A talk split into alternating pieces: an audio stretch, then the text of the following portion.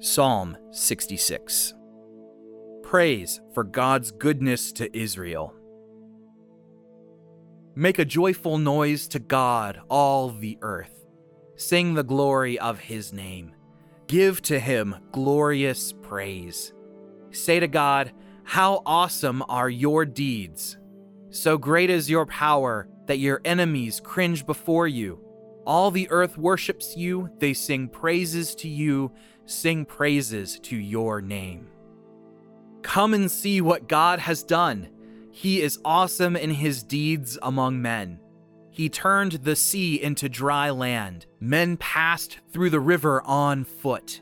There did we rejoice in him, who rules by his might forever, whose eyes keep watch on the nations let not the rebellious exalt themselves. Bless our God, O peoples. Let the sound of his praise be heard, who has kept us among the living and has not let our feet slip. For you, O God, have tested us. You have tried us as silver is tried.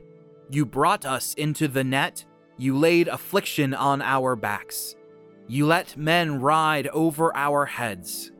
We went through fire and through water, yet you have brought us forth to a spacious place. I will come into your house with burnt offerings.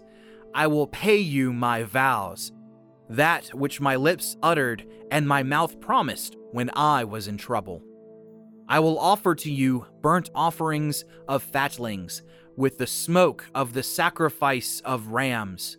I will make an offering of bulls and goats. Come and hear, all you who fear God, and I will tell what he has done for me. I cried aloud to him, and he was extolled with my tongue. If I had cherished iniquity in my heart, the Lord would not have listened. But truly, God has listened.